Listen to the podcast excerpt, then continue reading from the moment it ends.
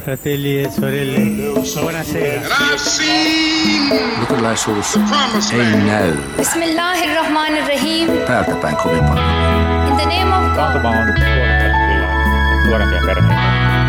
Selittelemättä I do not heed. It is this unseen power Syksyn tullen aamut ja illat pimenevät. Pelkäätkö sinä pimeää? Kun Helsingin kaupungin museo kysyi taannoin pelkoa käsitelleessä näyttelyssä, mitä pelkäämme, vastauksia kertyi jopa 7000 tarralapun verran. Pelko on luonnollinen, selviytymistä tukeva tunne ja pelkoreaktio voidaan todeta jo pian ihmisen syntymän jälkeen. Mutta kuinka paljon pelkomme ovatkaan kulttuurin ja aikaan sidottuja? Voiko pelko yhteisenä tunteena muovata jopa yhteiskunnan sosiaalisia rakenteita? Mitä pelättiin ennen ja mitä pelätään tänään? Onko pelkoja, jotka yhdistävät meidät menneisyyden ihmisiin ja pelkoja, joita emme voi kerta kaikkiaan enää ymmärtää? Horisontti käy pelkoja päin ja kysyy, miten pelon tunteemme ovat muuttuneet. Minä olen Anna Patronen. Ja minä, Ilona Turtola. Tällä kertaa Horisontissa vieraina ovat psykologian professori Anu-Katriina Pesonen, historiatutkija dosentti Tuomas Tepora sekä pastori kirkkohistorian dosentti Esko M. Laihinen. Ja aloitetaan sillä tavalla, että kysyn sulta Anu-Katriina Pesonen, kun sä oot psykologi, että mistä oikeastaan puhutaan, kun puhutaan peloista? Mikä, mitä on pelko? No pelko on tietysti yksi ihmisen perustunteista ja, ja sitä esiintyy kaikkialla maailmassa, mutta mä luulen, että se ne merkitysjärjestelmät ja tunte, erilaiset tunteet, jotka siihen liittyy, niin kysymyksessä on kuitenkin valtava kokonaisuus erilaista pelon tunnetta, alkaen niin kuin huolesta, mutta ehkä sitten ihan semmoiseen kauhuun.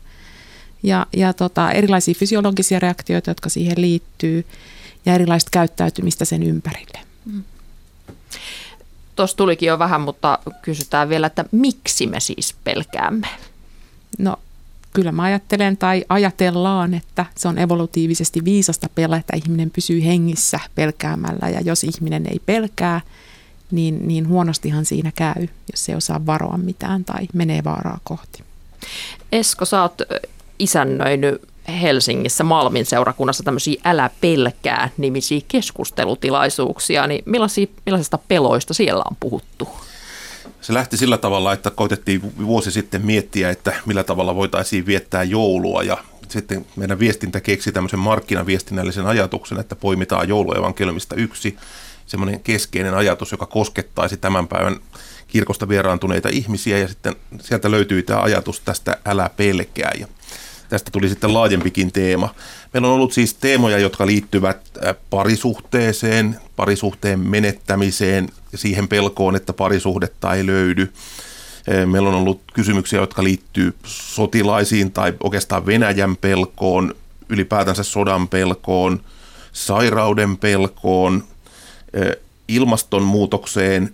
Nyt sitten tänä keväänä on tarkoitus, että jatkettaisiin, tai tämä väkivalta ja rikollisuuden pelko oli jo, ja tänä keväänä on sitten vielä ainakin köyhyys ja muukalaisuuden pelko, tämmöisiä aiheita, jotka tulevat esille. Mm.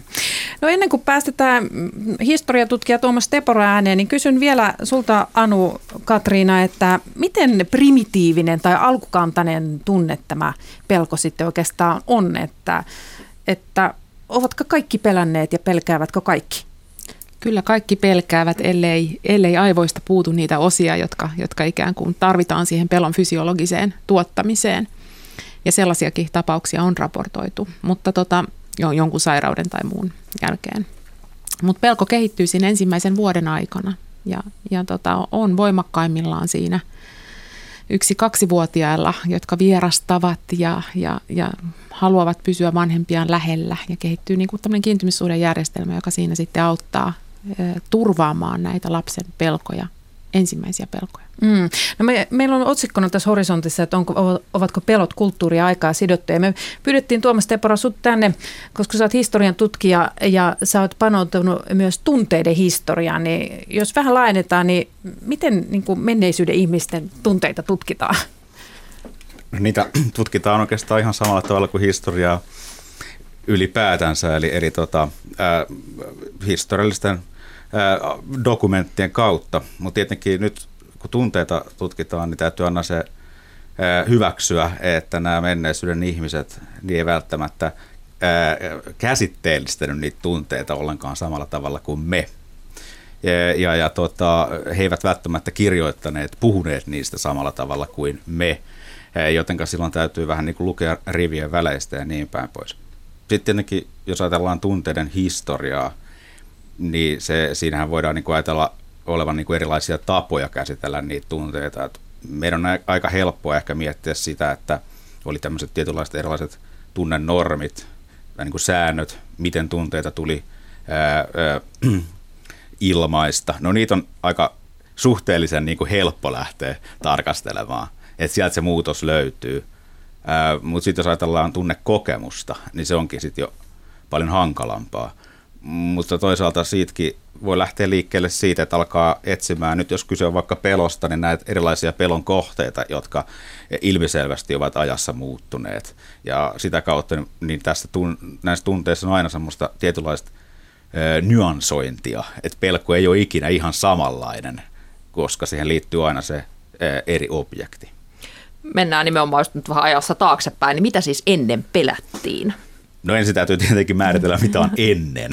että tota, se on aika, aika tota valtava, valtava tota, ä, aikamäärä, mutta, mutta tota, No mene sen verran taaksepäin, kun ajattelet, että on havainnollista. Jos mietitään nyt vaikka nyt tätä päivän puheenaihetta, eli pelkoa, niin, niin varmaan ihan helposti voidaan miettiä sellaisia pelkoja, joita me ei oikeastaan enää tunneta, tai jotka on meille vähän erikoisia niin kuin esimerkiksi joku äh, kirurgisen toimenpiteen pelko ilman anestesiaa äh, tai elävänä hautaamisen pelko, joka on ollut tämmöinen, niin kuin, joka on, sitä on tunnet, niin kuin keskiajalla äh, koettu, mutta vielä 1800-1900-luvun vaihteessa on ollut tällaisia epidemioita, että ollaan elätty todella elävältä hautaamista, joka on taas ilmeisesti liittynyt tähän tota, lääketieteen kehitykseen ja siihen, että, että tota, kun kehittyi menetelmät, jolla, jolla tota, pystyttiin tämä kuolema määrittelemään paremmin, että alettiinkin pelkäämään sitä, niin kuin, että onko hän oikeasti kuollut. Eli, eli tällaisia tota, pelkoja voidaan menneisyydestä löytää, jotka meille voi olla aika vieraita. Niin. Jos saa tota jatkaa hieman, niin tähän oikeastaan alkoi 90-luvulla lyödä läpi tämmöinen tunteiden tutkimus. Ja siinä yhteydessä sitten julkaistiin useampiakin tutkimuksia, josta, josta yksi kaikkein kiinnostavimpia on tämmöisen englantilaisen Nuffin ja Robertsin artikkelikokoelma, johon he pyrkivät keräämään tämmöisen eurooppalaisen kollektiivisten pelkojen top 10 aiheet. Voisi sanoa, että ne jakaantuvat periaatteessa kahteen osaan, eli toinen on niin kuin luonnon ja ympäristön aiheuttavat isot pelot ja toinen on ihmisten aiheuttavat. Tulipalojen pelko, epidemioiden ja kulkutautien pelko, sitten semmoinen pelko, joka ilmeisesti Alankomaissa, että padot murtuvat, tapahtuu joku tämmöinen odottamaton luonnonkatastrofi ja sitten eläimiin liittyvät pelot. Jos ajatellaan tätä ihmisiä, niin, niin toiseuden pelko, muukalaisuuden pelko, vieraiden tapojen pelko, sotilaiden pelko, ei pelkästään vieraiden armeijoiden, vaan myös omien, alempien ryhmien röyhkeys, oppineisuuden pelko, kuninkaan kuoleman pelko ja lopuksi helvetin pelko. Hmm. Mitä sanoi Katriina tuosta ajattelit?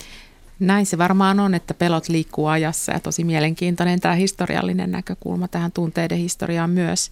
Mutta ihminen myös ehdollistuu pelkoon ja, ja, ja tota, se tarkoittaa sitä, että ei tarvita kuin yksi voimakas joku impulssi, mitä hänelle sattuu tai hänen läheisessä piirissään sattuu tai jota sattuu ehkä hänen kauemmassakin piirissä, koska tieto välittyy niin nopeasti. Se voi olla toisella puolella maailmaa, mutta se tarvitaan vain se yksi kerta, kun hän koskettuu ja säikähtää – ja tämä pelon oppiminen, oppimisen niin kuin fysiologia on todella nopeata. Ihminen oppii pelkäämään erilaisia asioita yhä enemmän. Tuossa tulikin jo vähän, mutta että miten just pelot voi muuttua, kehittyä ajan saatossa? Sä mainitsit esimerkiksi tuo kiinnostava Alankomaihin liittyvä patojen murtuminen, niin kai se ehkä edelleenkin on mahdollista, mutta pelätäänkö sitä jotenkin eri tavalla? Tämmöistä tavattoman mielenkiintoinen sen takia, että siinä tulee esille myöskin sitten tämä, miten pelkoa käsitellään ja miten pelkoon suhtaudutaan. Eli siis uuden ajan alussa, jossa vielä useimmiten ajateltiin, että näillä peloilla on joku viesti. Jos katsotaan sanakirjoista uuden ajan alusta, sana katastrofi, niin yleensä sanotaan, että se on Jumalan tahto tai sallimus tai kohtalo. Ja kun se sitten muuttuu myöhemmässä vaiheessa. Se tarkoittaa sitä, että niin kauan kun ajatellaan, että padot ovat pystyssä siksi, että Jumala sallii niiden olla, niin tähän pelkoon reagoidaan palkkaamalla rukoilijoita, joiden tehtävä on rukoilla, että ne padot eivät murtuisi. Sitten kun ruvetaan ajattelemaan, että se padon murtuminen johtuukin jostakin fysikaalisista seikoista, niin nämä samat kaupungit alkavatkin palkata insinöörejä. Kysyä, että onko se pelko sama? Hmm.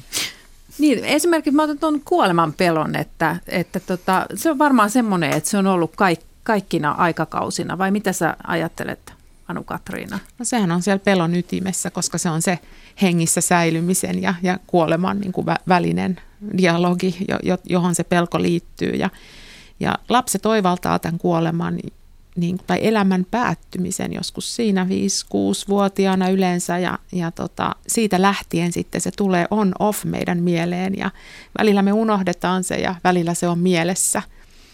Niin kuin kaikki pelot, mä ajattelen, että, että meidän tiedon käsittely on sillä tavalla rajattu, että me ei pystytä miettimään maailman kaikkia näitä hienoja pelkoja niin kuin samalla kertaa, vaan ne tulee vuorotellen mieleen. Tuomassa. Joo, tämä on kauhean mielenkiintoinen mun mielestä, koska tämä siis kuoleman pelon muutokset. Esimerkiksi kun mietitään, että useinhan puhutaan, että esimerkiksi nuorilla miehillä tai yleensä nuorilla parikymppisillä se on ehkä niin kuin kaikkein vähäiset. Tämä on tämmöinen jonkinlainen kaikkivoipaisuuden kuvittelma ja sen takia tietenkin varmaan tai yksi osa syy on siihen, minkä takia näitä nuoria miehiä käytetään tietenkin esimerkiksi sotilaina. Eli ne ei niin oikein tajua kuolevansa ennen kuin se osuu kunnolla kohdalle. että siinä on tällaisia piirteitä kans mukana. Sanoisin tuosta kuolemanpelosta, että jos katsotaan sitä niin kuin historiallisesti, niin meillä on oikeastaan merkittävää historiallisesti on se, että ei ainoastaan kuolemanpelko sinänsä, vaan, vaan millä, millä tavalla ihminen kuolee, mikä on se kuoleman tapa.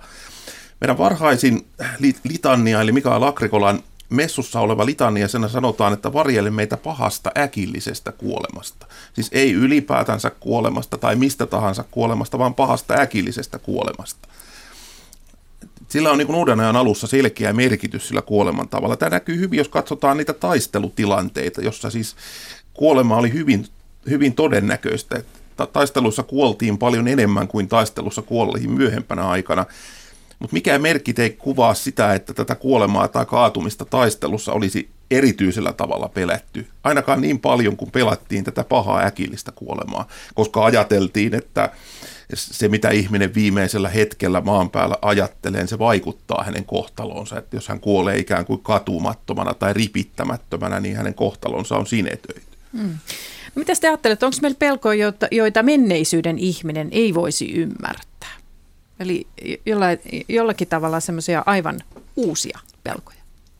Tuomas. No, No, no, no, no ilmastonmuutos mm. on varmaan aika selkeä joka tulee ensimmäisenä mieleen johtuen siitä vielä, että, että tota, ilmastonmuutoksen tuntuu olevan vielä sellainen pelko tai ahdistus, joka nyt on lyönyt läpi myös tälle, että joku tietynlainen saturaatiopiste on täyttynyt ja se on nyt kaikkien huulilla. Eli se on niin tavallaan, mistä tässä puhuttiin, että se on todella niin kuin se ää, tartunta on lähtenyt.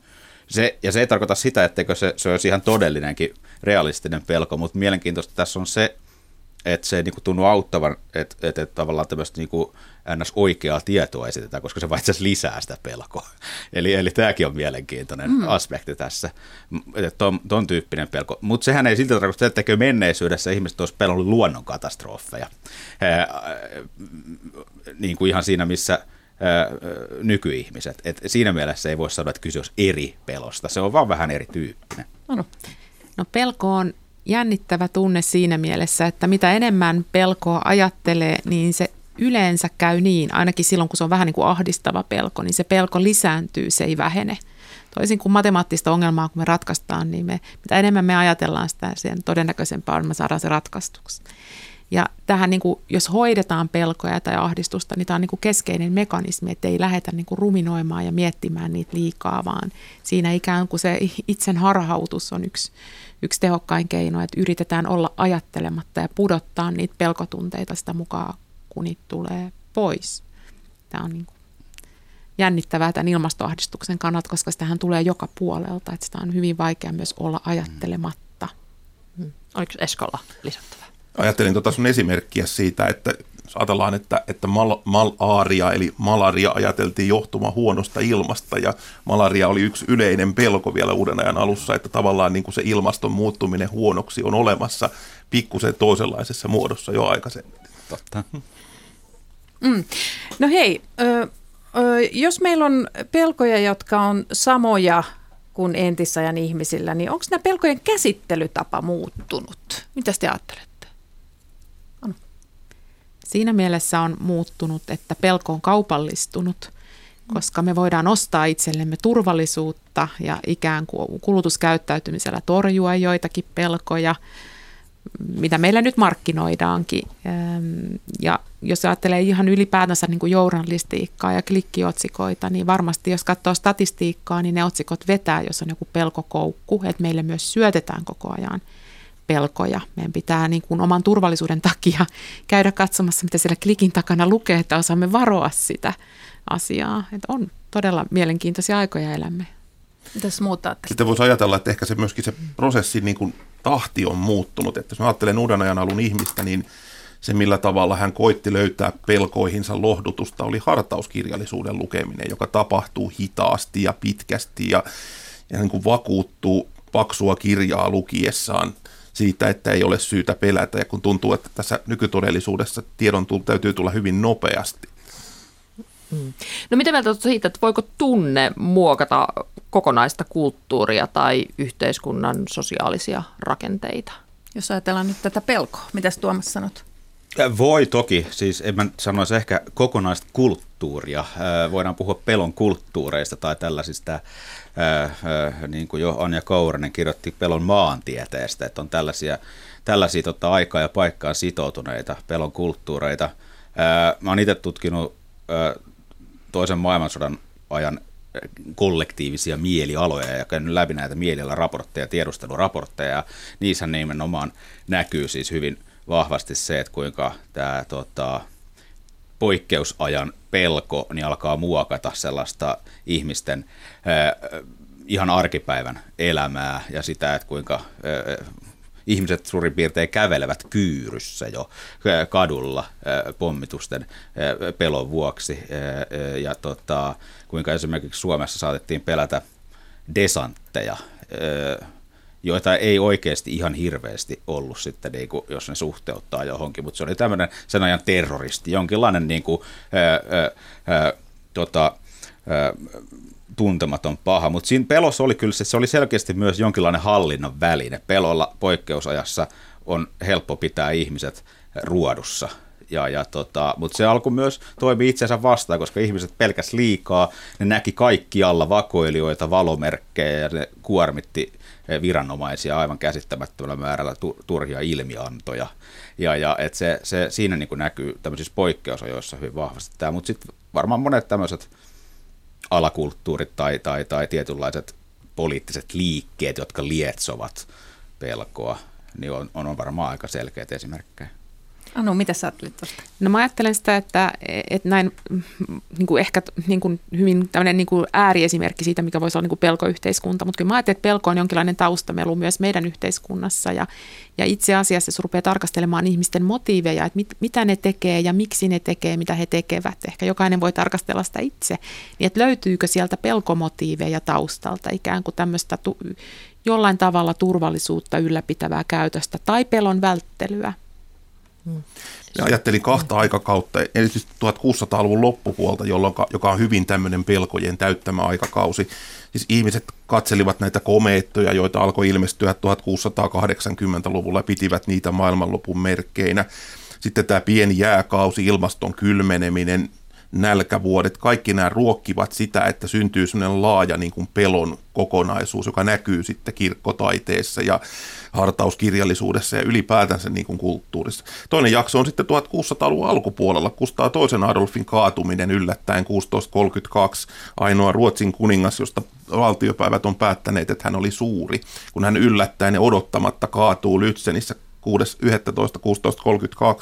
niin sitten seuraa semmoinen niin kuin pelon tai negatiivisten tunteiden kausi, joka näkyy meillä kirkkotaiteessa ja, ja kulttuurissa. Että kyllä selkeästi on nähtävissä tämmöisiä tämmöisiä niin kuin, ehkä sillä tavalla poiketen siitä, mitä äsken oli puhetta, että, että ne ei ollut niin kuin masinoituja tai luotuja, vaan ne syntyvät siitä, että sattuu semmoisia asioita, jotka on merkittäviä samaan aikaan ja ne lietsovat niin kuin semmoista pessimismin tai pelon ilmapiiriä. Miten siis ihmisen mieli toimii? Mahtuuko sinne kerrallaan vain yksi iso pelko? Kyllä sinne mahtuu monta pelkoa, mutta ehkä niitä kaikki ei pysty ajattelemaan samaan aikaan, mutta vuorotellen kyllä, kyllä pystyy. No hei, otetaan tähän jotain konkreettista. Moni pelkää sairastumista, varsinkin kun liikkeellä on joku vaarallinen tartuntatauti. Ja tämmöinen terveysuutisointi saattaakin laukasta tämmöisen kollektiivisen pelon, joskus jopa hysteria.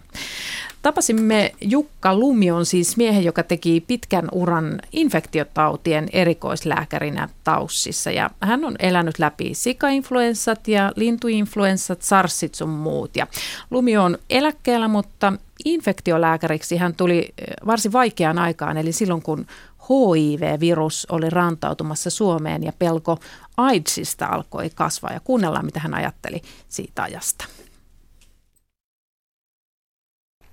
Alkuun ei tiedetty sitä tartuntatapaa, että sairaalassakin oli nykyään katsoen aivan ylimitotettuja eristämistoimia ja muuta kohtuutonta. No siinä oli sitten naurettaviakin piirteitä, että sairaalassa huolehditaan työntekijöiden turvallisuudesta, niin siellä potilaita alkuvuosina pantiin eristykseen alipaineistettuihin huoneisiin, pukeuduttiin avaruushaalareihin ja sitten kun tutkimukset oli saatu tehtyä, niin sanottiin, että näkemiin ja henkilö meni bussipysäkille ja bussiin. Et, koska sitä ei voinut sitten ulottaa muuhun yhteiskuntaan niin rajoittavia toimia, mutta sairaalassa oli, oli niin kuin kaksinaismoraali silloin. Entä miten muistat tiedotusvälineiden uutisoinnin aiheesta?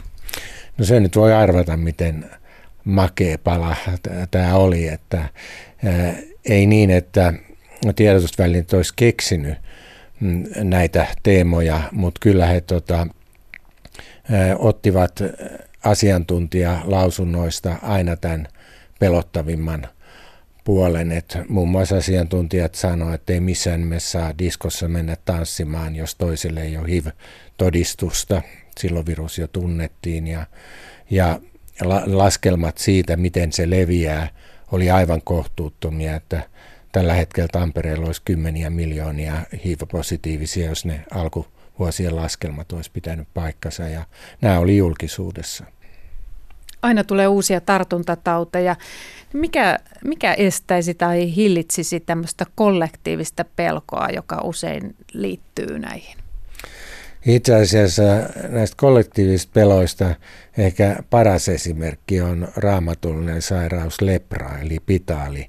Kaikki on lukenut, miten näitä potilaita ajettiin yhteisön ulkopuolelle kulkemaan erämaahan sauvojen kanssa. Ja tämä tuli puhtaasti sen taudin aiheuttamasta pelottavasta ulkonäöstä. Nenän selkä romahtaa, korvat epämuodostuu, iho epämuodostuu. Ei tautien tarttumisesta tiedetty mitään, mutta pelättiin joka tapauksessa. Ja tämä jatkui viime vuosisadalle asti. Meillä oli leprosaarioita, jossa leprapotilaita eristetään ja nyt kun mikrobi tunnetaan, tiedetään, että se ei ollenkaan tartu kanssakäymisessä.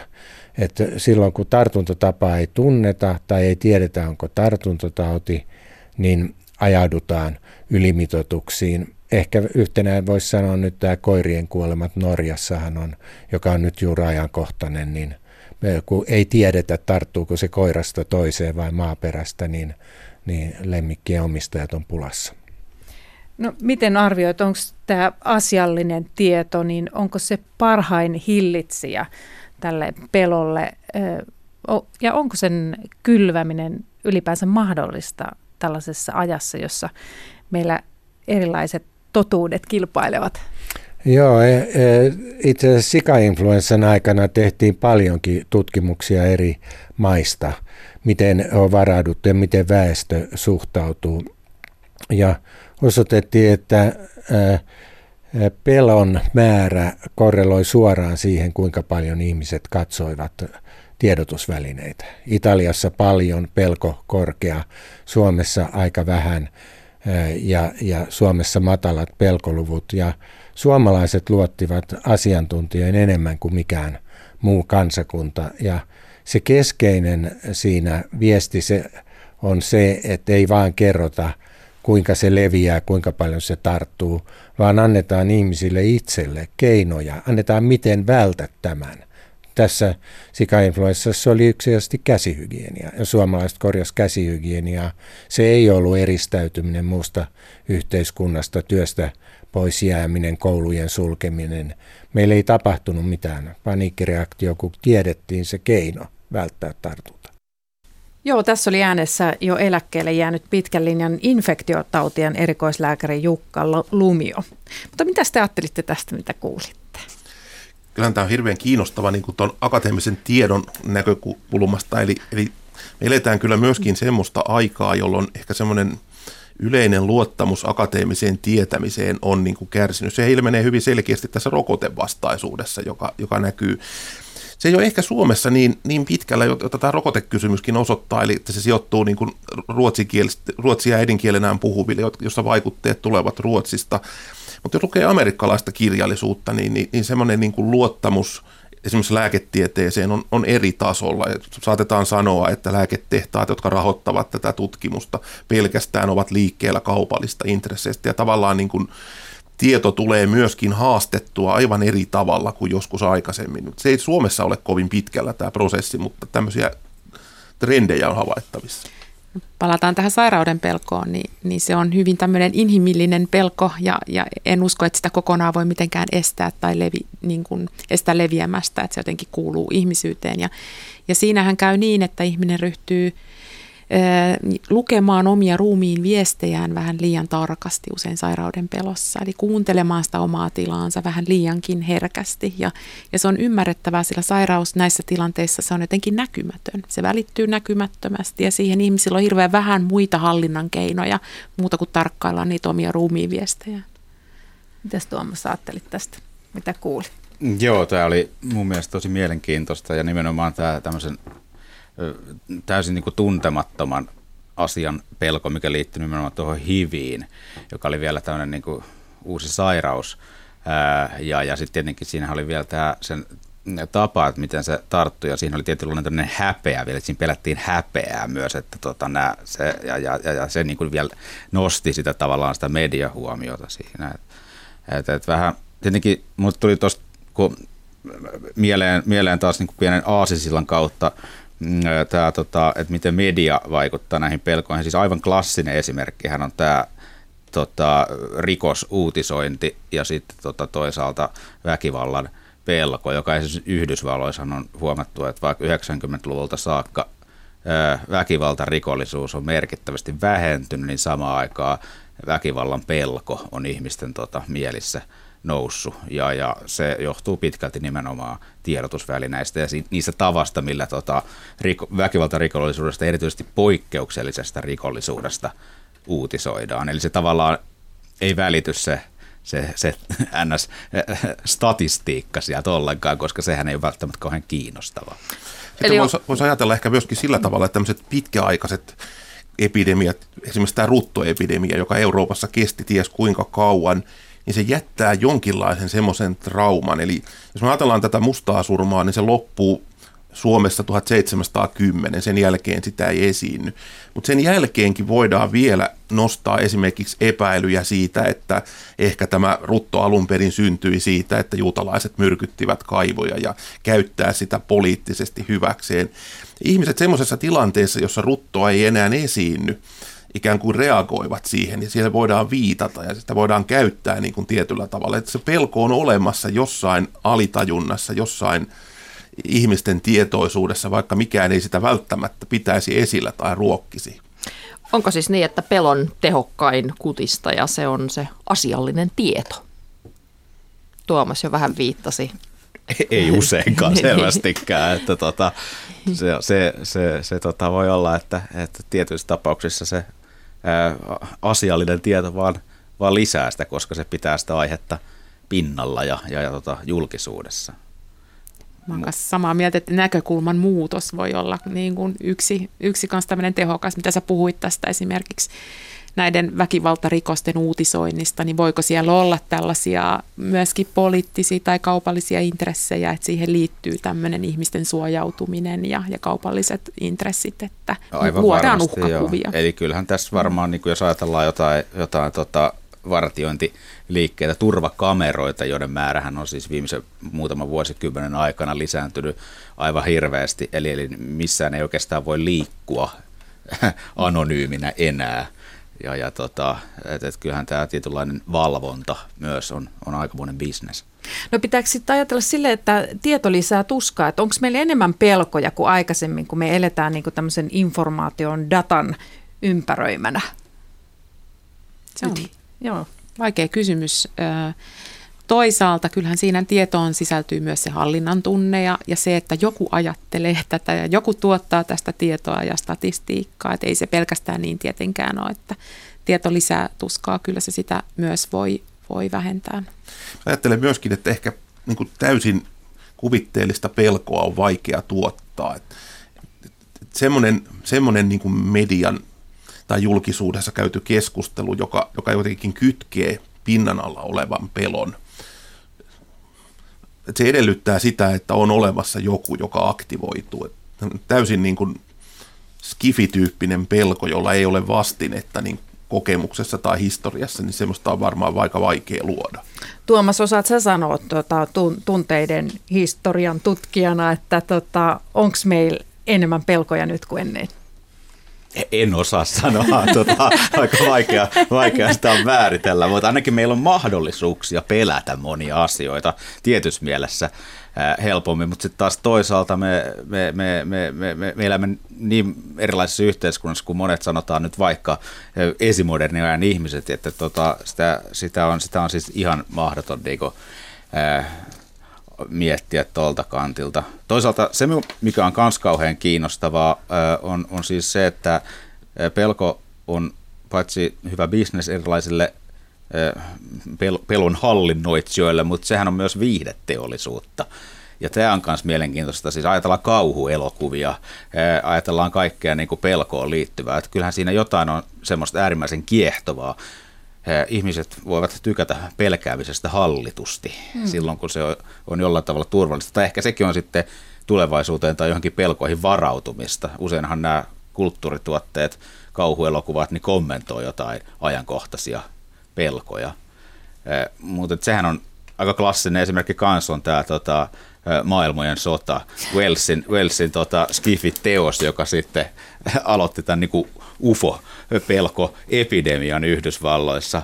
Jo, jo tota, milloin 20-luvulla, 50-luvulta se taisi tulla se, tota, se kuunnelma, mutta että niin kuin teos on jo aikaisemman vai, ajalta, että, tota, että tietyssä mielessä näitä voidaan kyllä masinoidakin. Joo, kun ohjelma, ohjelma tota, pääsee siihen pisteeseen, että puhutaan maailman sodasta, niin silloin kannattaa lopettaa. Kiitos, kiitos Esko Laine, Anu-Katriina Pesonen, Tuomas Tepora. Kiitos. Kiitos.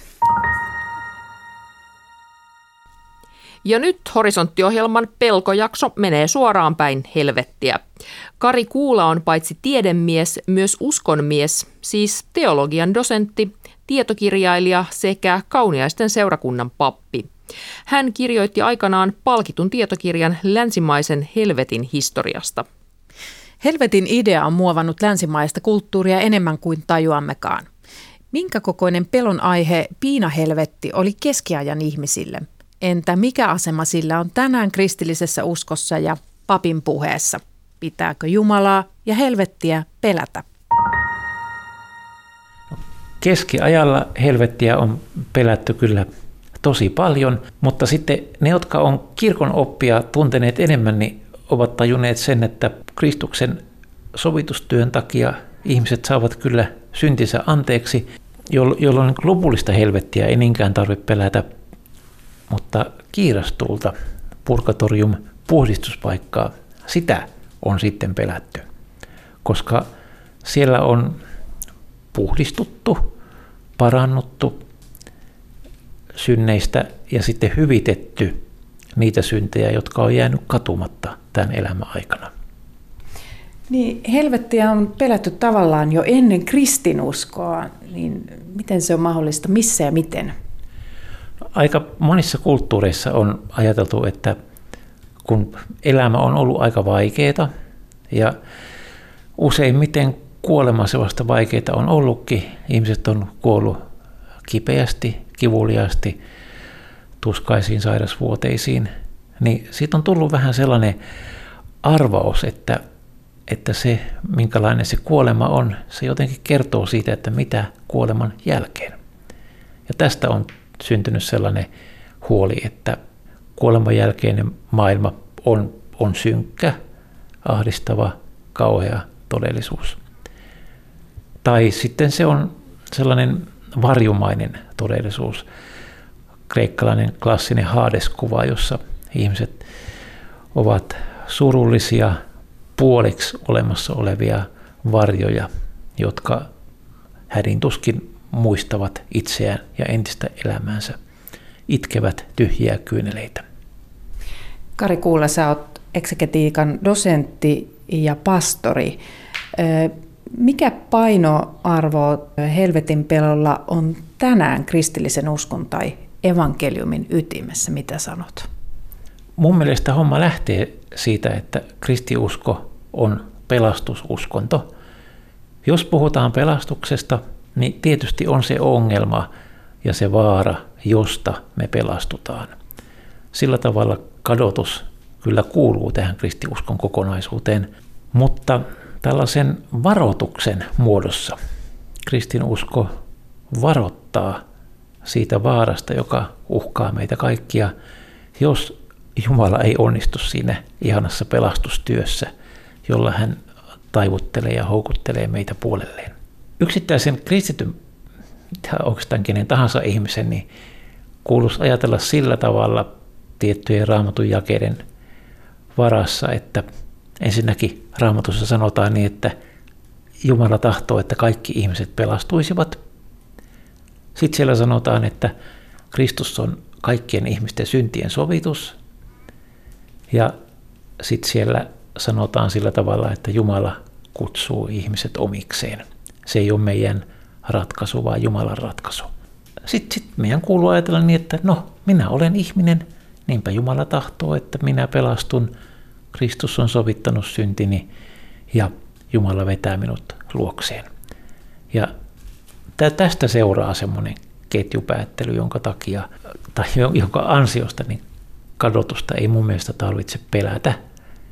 Tuntuu loogiselta kysyä, että, että pelkäänkö kadotusta, mutta yhtä loogista on kyllä kysyä, että pelkäänkö taivasta.